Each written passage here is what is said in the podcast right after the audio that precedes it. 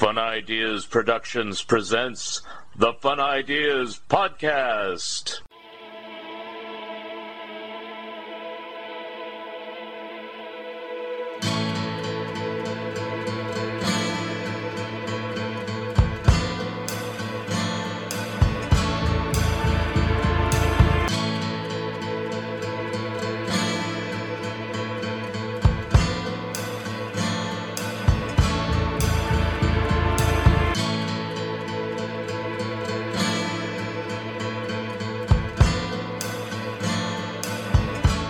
Hi, this is Mark Arnold. Welcome to Fun Ideas Podcast number 210. The Fun Ideas Podcast is brought to you in part by Freaky Magazine.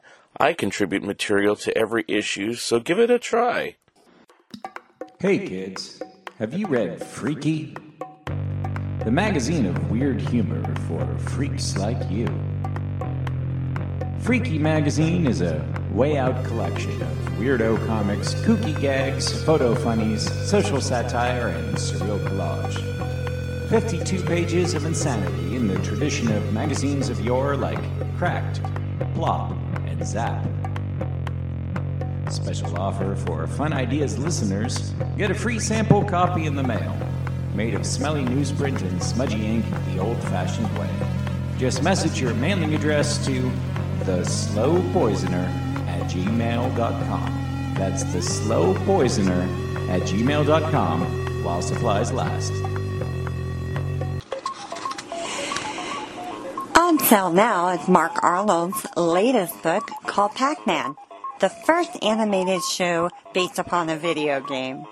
This book tells the story of Pac Man phenomenon and goes through the entire history of the Hanna-Barbera Animation Studios, the history of the video games, pre-Pac Man, the history of Pac Man, the character, the video game, the spin-offs, the merchandise, and the animated TV series. Each and every episode of the classic 1980 series is covered and examined. Plus, Mark Arnold covers how Pac-Man has been honored on various anniversaries, including the 40th anniversary in 2021. A fun read for casual and hardcore Pac-Man and video game fans alike, featuring mini character model sheets and other images. Available online through Bear Manor Media, Amazon, and Barnes & Noble. Get your copy today. Friends, have you tried Lee's Comics? Lee's Comics is better than the leading comic book store. Wait a minute. Lee's Comics is the leading comic book store. Based on arbitrary standards set by Lee Hester himself. Lee's Comics was named as one of the 21 best online dealers by popoptique.com. To shop the Lee's Comics eBay store, go to eBay and search for Lee's Comics Inc. That's L E E S C O M I C S I N C period. Don't forget the period. Mention the Fun Ideas podcast when you order, and you'll receive a free bonus gift. The revised second edition of my Monkees book with Michael A. Ventrella called Long Title, The Stars of Walt Disney Productions, and the Pac Man, the first animated TV show based upon a video game, are my latest books out now. I just turned in my manuscript for Unconditionally Mad, and the Turtles book is in production. I'm also working on my TV Cartoons That Time Forgot book, plus articles on Nightmare the Galloping Ghost and Harvey Superheroes. On today's show, we have the original lead singer for the Dakotas who had hits with Bad to Me, Little Children, and Do You Want to Know the Secret? Here he is, Billy J. Kramer. Hi, this is Mark Arnold with Fun Ideas Podcast, and on today's episode, we have the legendary singer Billy J. Kramer. How are you, sir? I'm very well, thank you, Mark. How are you? I'm doing very well. And Yeah. uh, where do you hail from? I'm in Oregon myself. Uh, at the moment, I'm in Chicago, Mm. but I hail, obviously I hail from Liverpool, England Yes. originally. Yes, but I didn't know where you were at the present time. That's really kind of what I was alluding Yeah. to. now, um, I have a bunch of different questions that's kind of random and everything like that. Uh, so uh, I guess I'll just kind of talk about, you know, uh, how did you get your start as far as singing? Was it something you aspired to as a little boy, or tell your story? I sang in a choir when I was a kid at school. Mhm.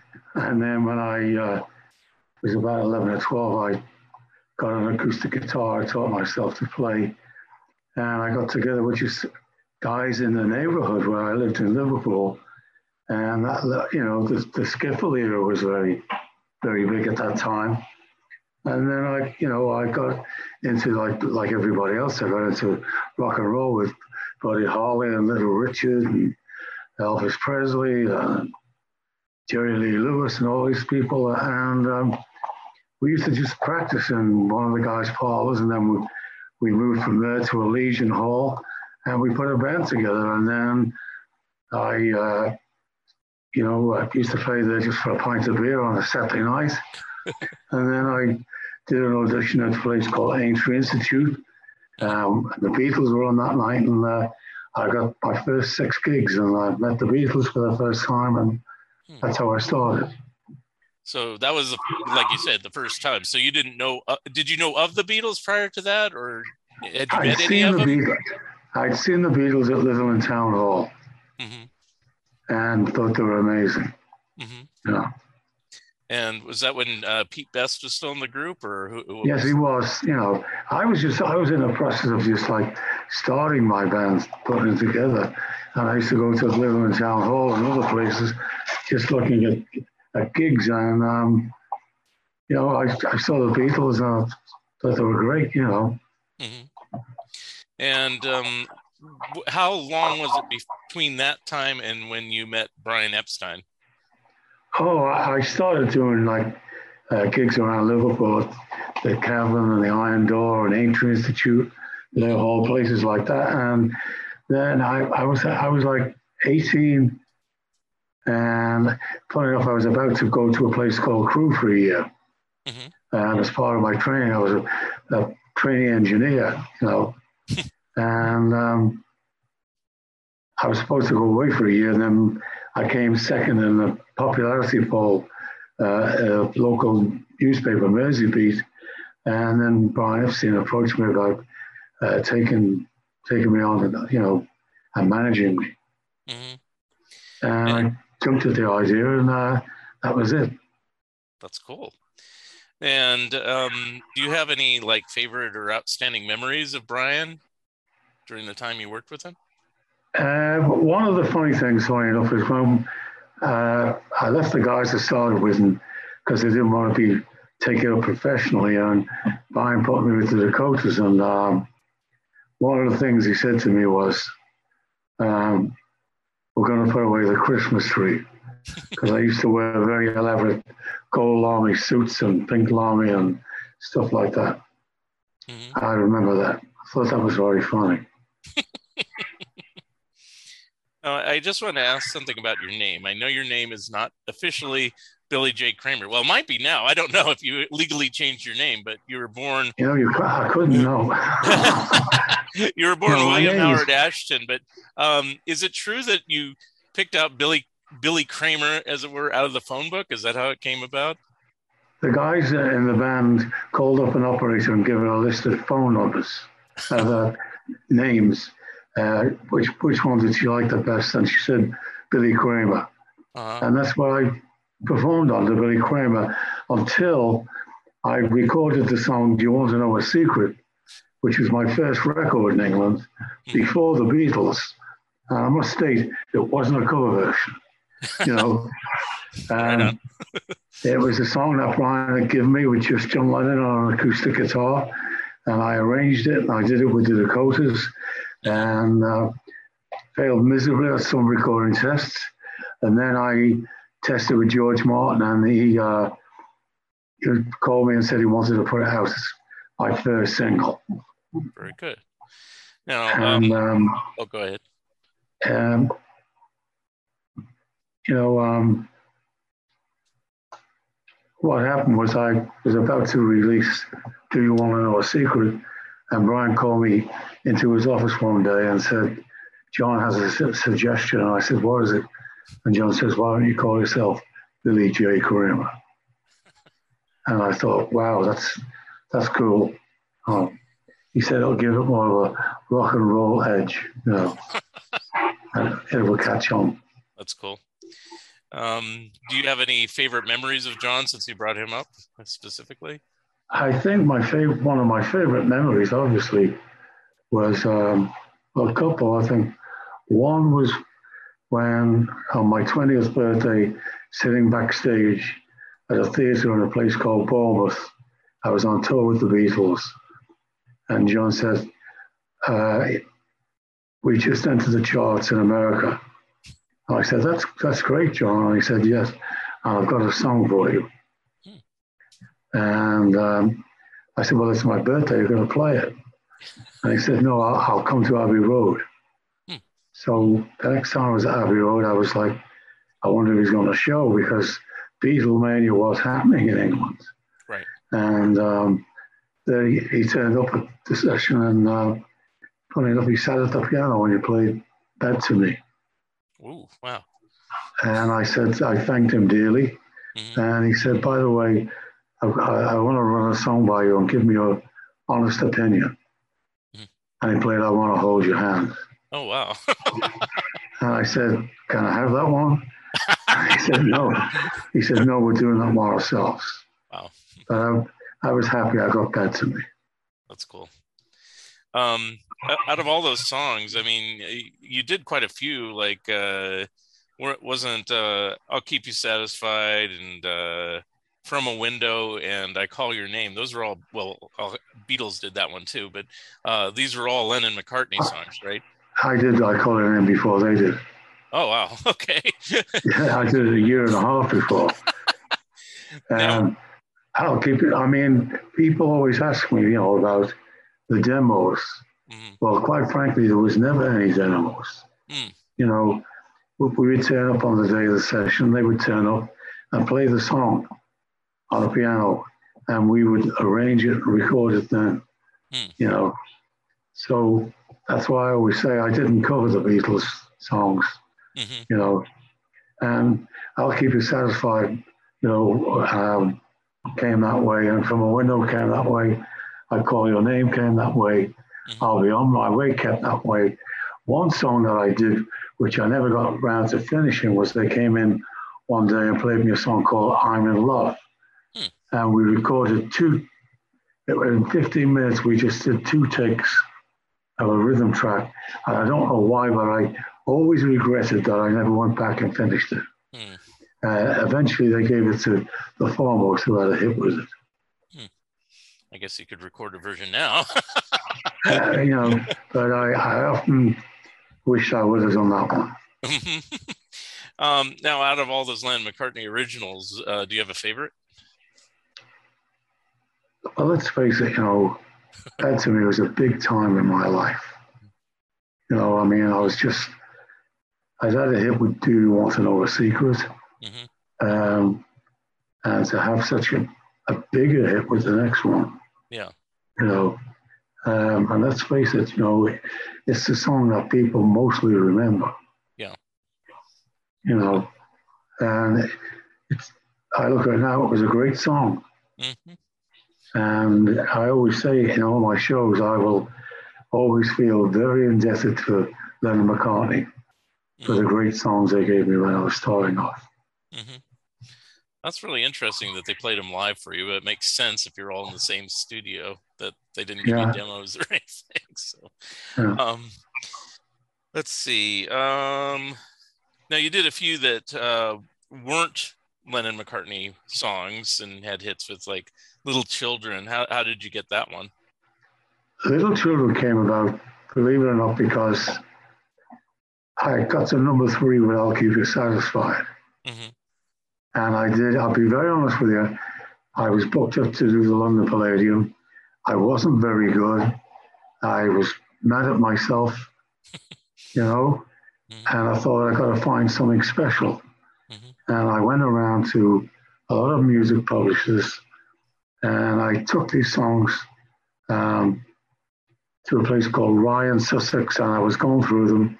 And one day, I, one morning, I woke up and I put this demo, this acetate on, and it was Mort Shuman singing this song, um, Little Children.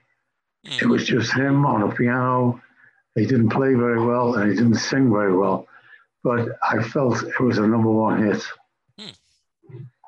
Um, and my next session, you know, I'll be very honest with you, Brian, George Martin, and Dick James wanted me to record another Lennon McCartney song. Of And I said, well, um, you know, Little Children was the, the best song. Hmm.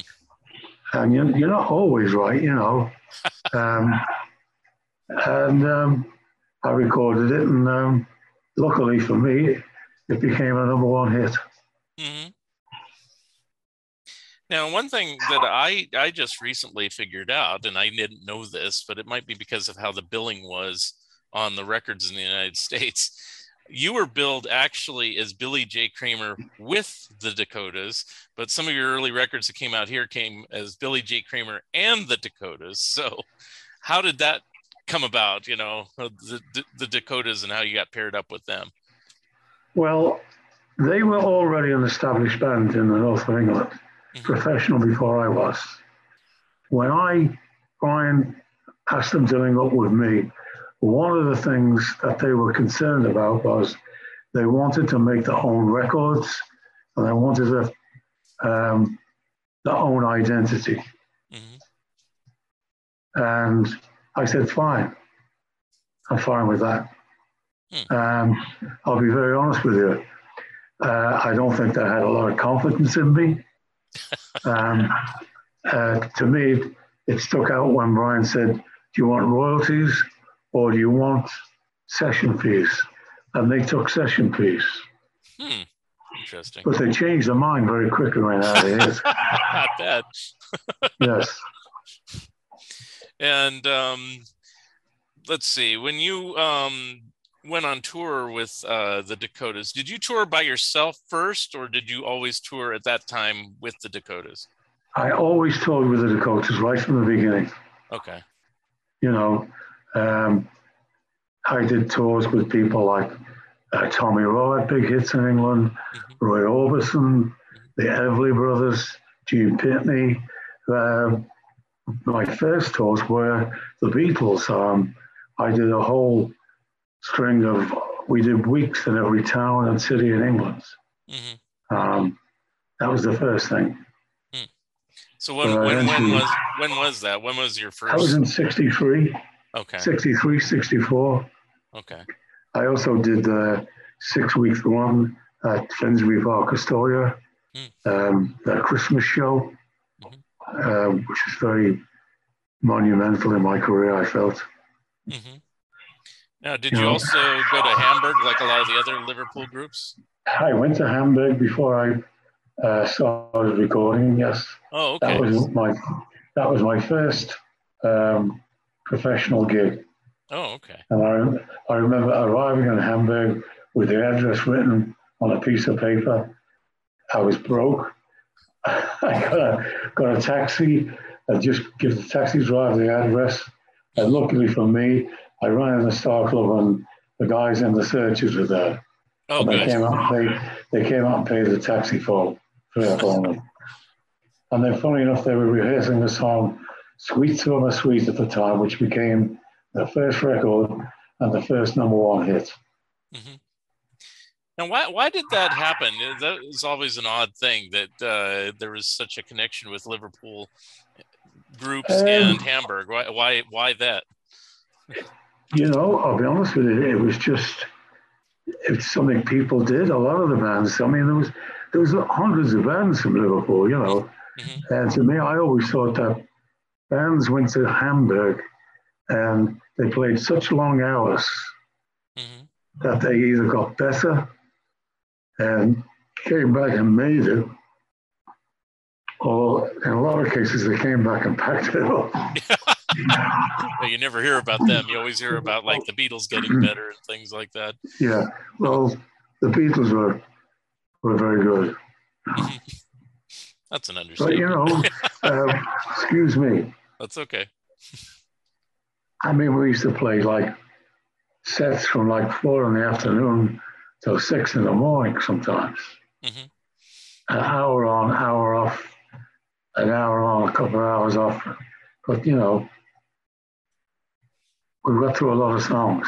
hmm Now, did you play with the Beatles at the Cavern?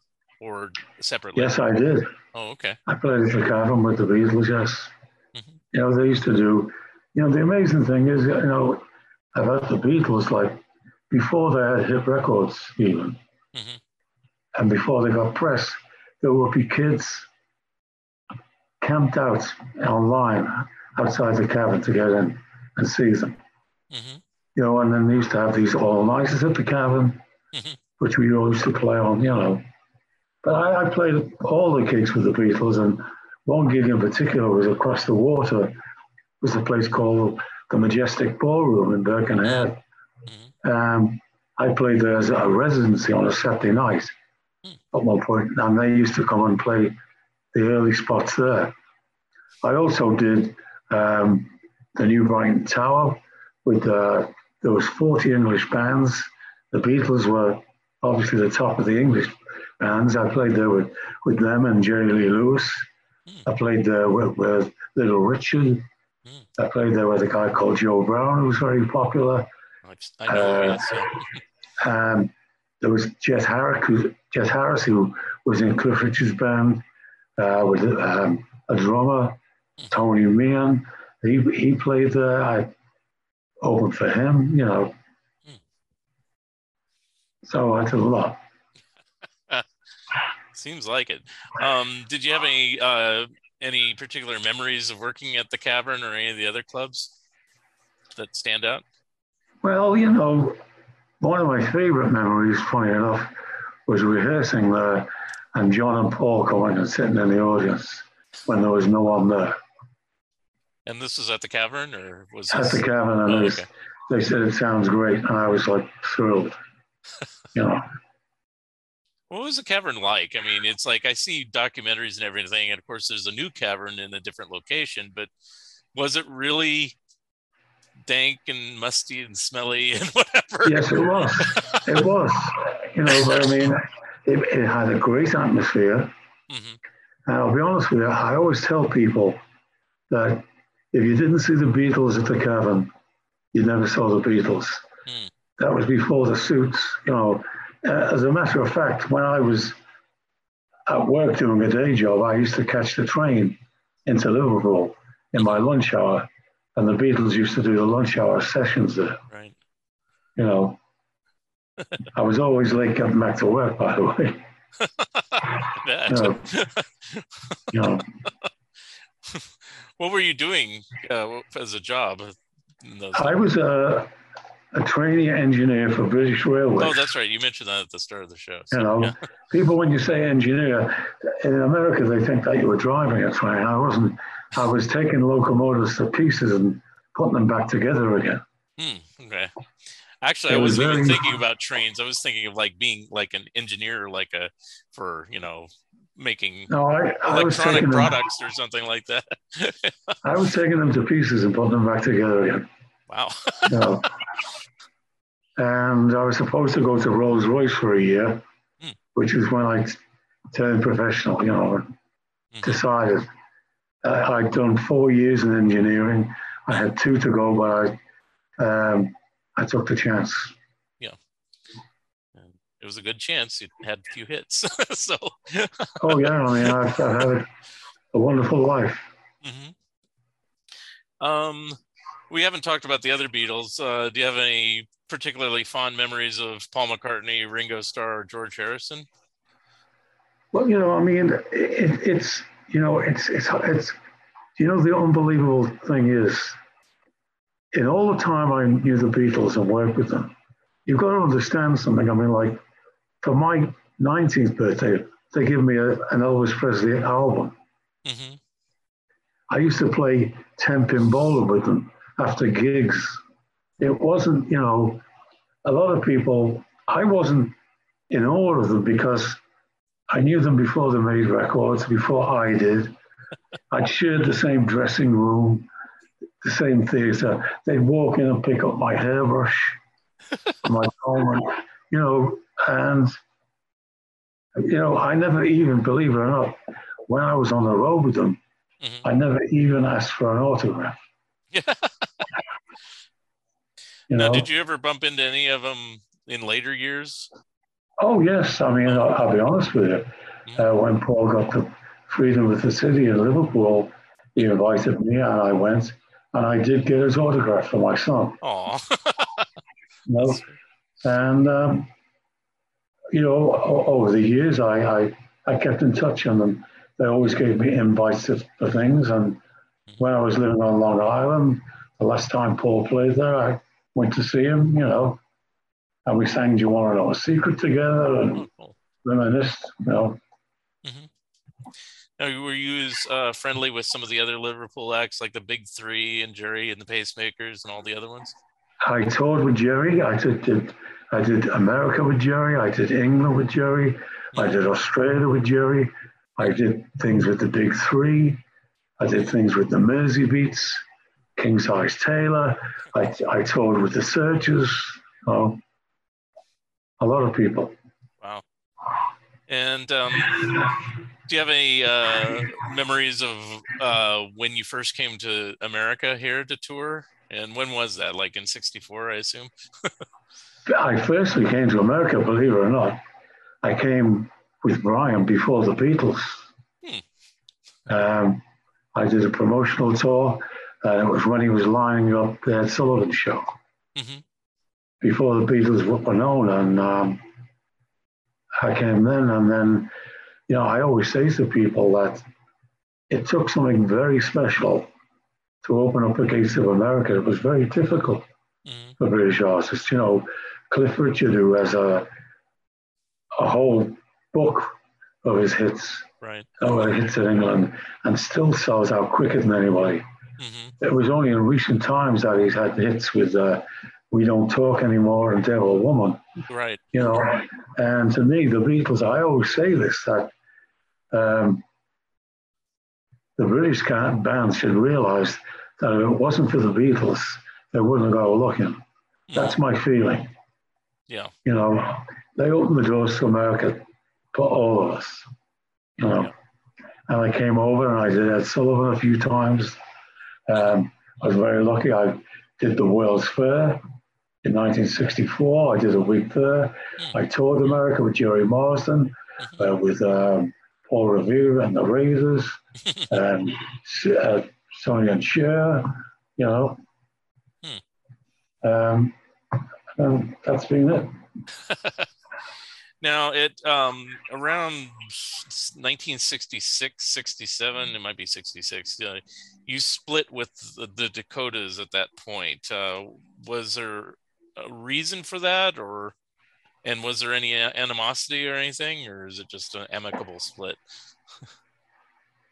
Um, you know, quite frankly, um, it's no use going back over over that, you know. But Okay. um, it was me. I, I started off in the business, and quite frankly, you know, I had other ideas about what I wanted to do. hmm You know, I was like, I was starting to do like stage shows where I had to learn lines and act a part. Um, I had different ideas of recording. I mean, even before I left the Dakotas, I'd made a record with the Bee Gees Mm, called Town of the Tuxley Toymaker Part One. Mm. You know, um, that was before the Bee Gees were known. right. I don't think they were very happy about it, but it was something that artistically at the time I wanted to do. Yeah. And then, you know, I recorded 1941, which was the Harry Nilsson song Right. before Harry was known, Right. because it was what I wanted to do. Mhm. And, you know, um, I, I just think, you know, it was time for us to move on. Yeah. No, there's no problem. I mean, you kept recording for years, and you recorded like songs that you said that are, you know, became well known later. you know, it's like, um, Well, you know, I mean, I've, I've got a whole catalogue of, I would say, another 20 or 30 songs that never hit America. yeah. So, but um, let's see, what else can I ask you about? Um, uh, one thing I is kind of interesting in more recent times is that you did a song called "Cow Planet" for Sandra Boynton's Dog Train kind of compilation album, and I actually have that, and I remember that song. How did that come about? Well, I'll be honest with you, I'd never heard of Sandra Boynton.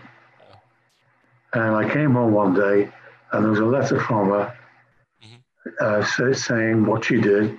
She used to do books with CDs, and she'd use famous people. You know, she used BB King, uh, a lot of actors. She Kevin Bacon, Mhm. um, a lot of people. And um, she said, "I have this song I'd like you to do."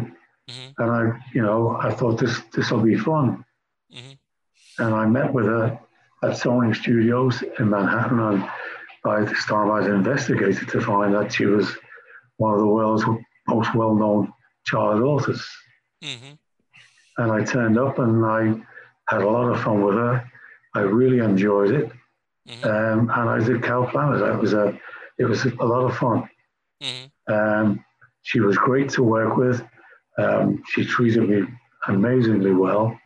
And um, not long afterwards, she called me up and she said, "You know, I noticed that when we did some some audits in the song and you spoke, I like the way you spoke. I, I didn't think I spoke particularly well, but she said, um, I'm uh, changing some of my books and, into you know apps, and I'd like you to come and narrate them for me. So I um, went. I narrated six of her children's books. Oh One of them was called uh, the Going to Bed book, Mhm. and we we did it at um, Barnes and Noble in Manhattan. Hmm. She had the book enlarged. The whole audience were in pajamas. I walked on the stage uh, in pajamas, Wow. and, and I read the, the Going to Bed book, which was a was a gas, you know. And um, you know, I've kept in touch with her. I'm uh, hopefully going to see her in the very near future. Very good. Um, You know, I think I got that book uh, partially because you're on it, and I think Davy Jones of the Monkees was also on it, if I remember correctly. Davy Jones. Yeah. She used Davy Jones. Um, Meryl Streep. She Oh, used yeah. on some of the things. Yeah. Uh, um, a lot of people. She wrote that um, song, the boring song. Boring song. I can't remember the, the people who recorded that, you know. But um, she was great to work with. I love her very much. Okay. Now nowadays, uh, I guess you still tour around. Uh, what, what, uh, who do you tend to tour with, and uh, where do you tend to go? I know there's a Well, pandemic lately, for the last few years, but you know. Well, I, I've just come back off a uh, a cruise I did, the Parafoul cruise, Mhm. um, which I did a week on, and there was people like um, the Buckinghams, um, the like the Yardbirds, Mm. the Pacemakers, Manfred Mann, um, the Zombies, Wow. all, all on the one. It was a week's cruise. That that was fantastic. I I did that for a week, and I'm next. I'm going to uh, do a show on Long Island, which I I lived there for a long time at one time. Mhm. I'm going to do the um, the theatre there. Um, it's called the um, um, the Landmark Theatre, Port Washington, on May seventh, um, which is with my, with a with a great band. Mhm. Um, they're called, called the Criers. Hmm. And then my next big thing is I'm going to Abbey Road on the 19th of August Mhm. to celebrate the 60th anniversary of Do You Want to Know a Secret? Very cool. Okay. And I'm going to be, be also celebrating my 80th birthday. Wow. Happy birthday in advance. And I'm going to be recording on the 20th and the 21st. Mhm. And I'm going to do some new music there. And then um, the next thing I'm going to do is I'm going to be going to Liverpool Mhm. in August. I'm going to be doing something at the museum on the 25th. Mhm. I'm going to be doing the Brian Epstein Theatre on the 26th. Uh, that's going to be a lot of fun. I'm going to be doing that with a, a young band called the uh, Jukebox Beatles Hmm. and some other people. Uh, it's going to be a lot of fun. Sounds good. Um, one last thing. I know you uh, wrote an autobiography or with Alyn Shipton a few years ago called "Do You Want to Know a Secret?"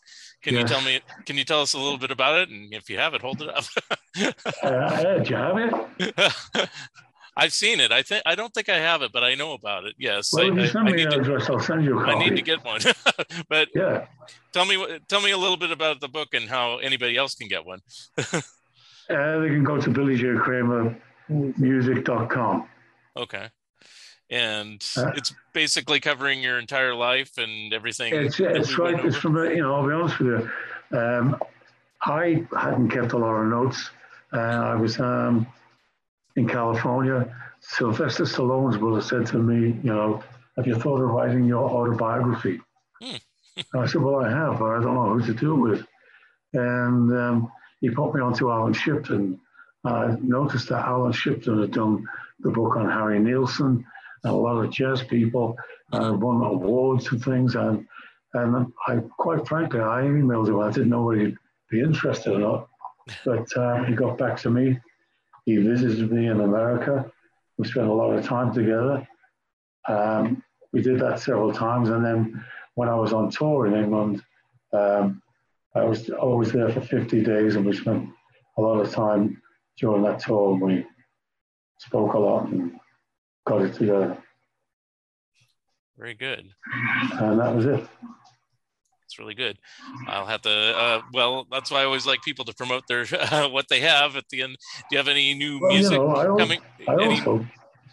any new music to promote or anything besides what you said you were going to be recording and everything like that?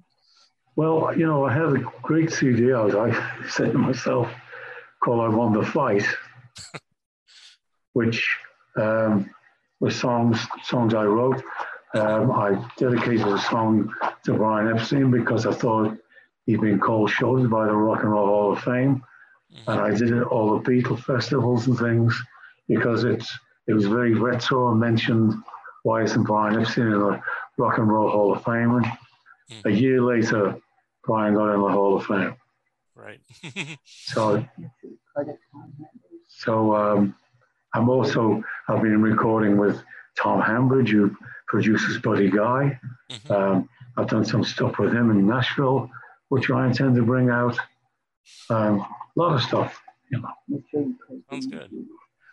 And I've also done some a lot of work with a, a band called the Newbies. They backed me on the cruise very well. Mm-hmm. Great band. Um, I'm hoping to do some things with them at Abbey Road. You know.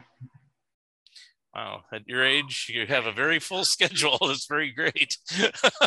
well, you know, um, I try to keep it that way. I'm very fortunate that I'm in good health. Mm-hmm. I'm very fortunate that I still love what I do. Mm-hmm. I still have a passion to do it.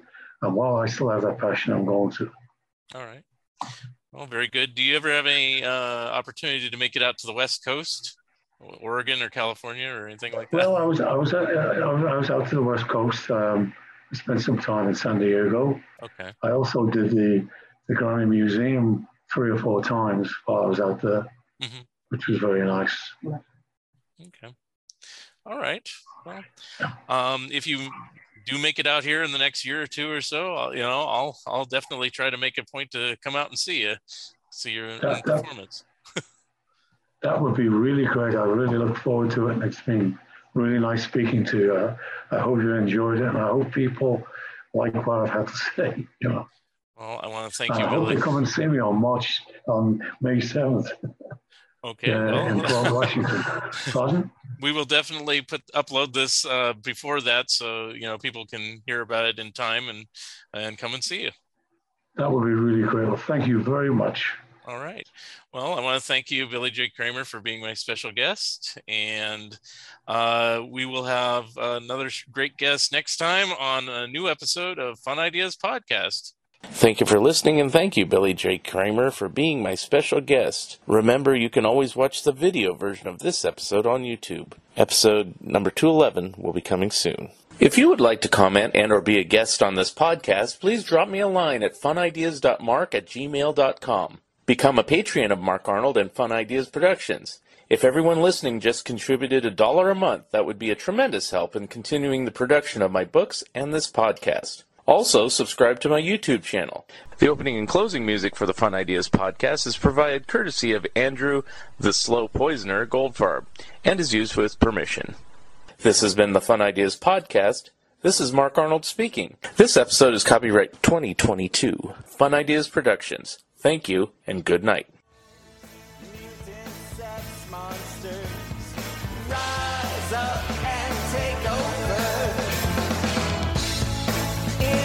darkest hour.